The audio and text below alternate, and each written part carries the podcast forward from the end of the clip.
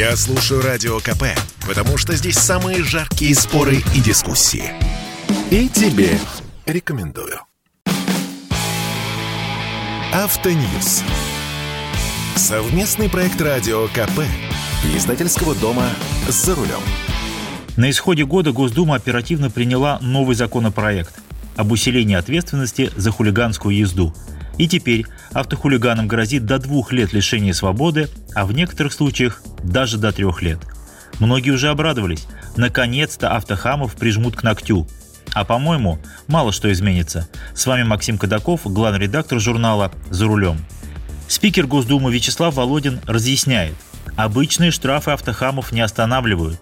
Ради хайпа в соцсетях они готовы на любые нарушения, не задумываясь, что тем самым рискуют жизнью и здоровьем окружающих. Поэтому закон был необходим и важно было принять его до конца года.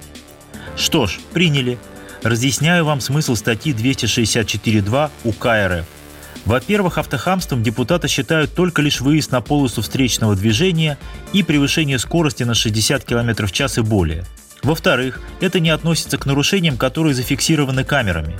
Ведь как привлечь к ответственности, например, юрлицо или собственника машины, у которого вовсе нет прав?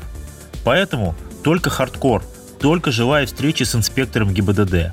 В-третьих, самое интересное – Новая статья действует только на тех водителей, кто уже минимум дважды за год совершал упомянутое нарушение, встречка или плюс 60 км в час. При этом он попался гаишникам, которые направили дело в суд, а суд лишил наглеца водительских прав, но тот не успокоился, вновь сел за руль, уже без прав, снова начал гонять по встречке или ездить со скоростью плюс 60 км в час и снова попался гаишникам – вы можете представить себе эту конструкцию? Это надо быть отмороженным на всю голову. Конечно, такие отмороженные есть. Иногда их даже показывают нам по телевизору.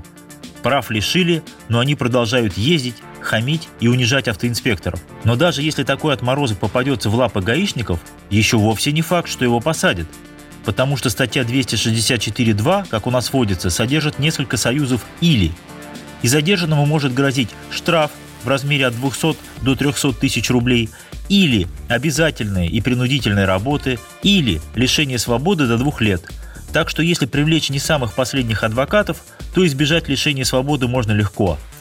И уж совсем маловероятной выглядит конструкция, что водителя уже привлекали по этой статье, но потом он восстановил водительское удостоверение, снова совершил все, что я перечислил выше, снова попался гаишником с поличным, и вот только тогда ему грозит штраф в размере от 300 до 500 тысяч рублей или лишение свободы на срок до трех лет.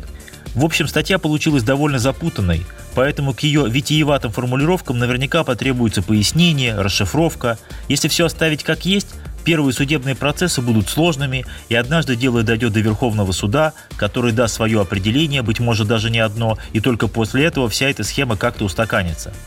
Я более чем уверен, что по этой статье в ближайший год не привлекут никого.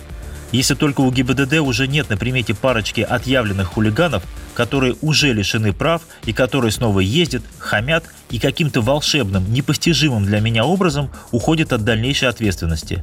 Между тем автохамство это ведь не только регулярная езда по встречке. Поддельные номера или номерные рамки перевертыши – это разве не автохамство? А когда наглая водительская морда не пропускает автомобиль скорой помощи, это не откровенное хулиганство? Убившийся недавно на Кутузовском проспекте столицы блогер Саид Губденский ехал вовсе не с космической скоростью, но на скользкой дороге хватило и этого, чтобы убиться самому и унести жизнь еще одного человека – вы наверняка помните, как несколько лет назад нас скрытыми патрулями. Нам рисовали вполне реалистичную картину, что в составе ГИБДД появятся скрытые патрульные машины без опознавательных знаков, что они будут следить за движением и что они будут получать информацию от камер наблюдения. И как только камеры засекут, например, превышение на 60 км в час, то патруль быстренько догонит наглеца и возьмет его, что называется, на горячем. Несбывшаяся история со скрытыми патрулями была очень правильной по своей задумке. И вот почему. Важно не просто лишить неадеквата водительских прав. Важно задержать его здесь и сейчас. Не когда-нибудь потом, а именно сейчас, пока он кого-нибудь не убил. И не так уж принципиальна причина, обкуренный он, пьяный или просто развлекается подобным образом для записи видеороликов.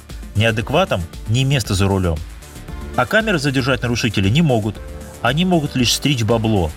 И камер на наших дорогах в ближайшие годы будет все больше, а инспекторов ГИБДД все меньше. С вами был Максим Кадаков. Берегите себя. Автоньюз. Совместный проект радио КП. Издательского дома «За рулем». Спорткп.ру О спорте, как о жизни.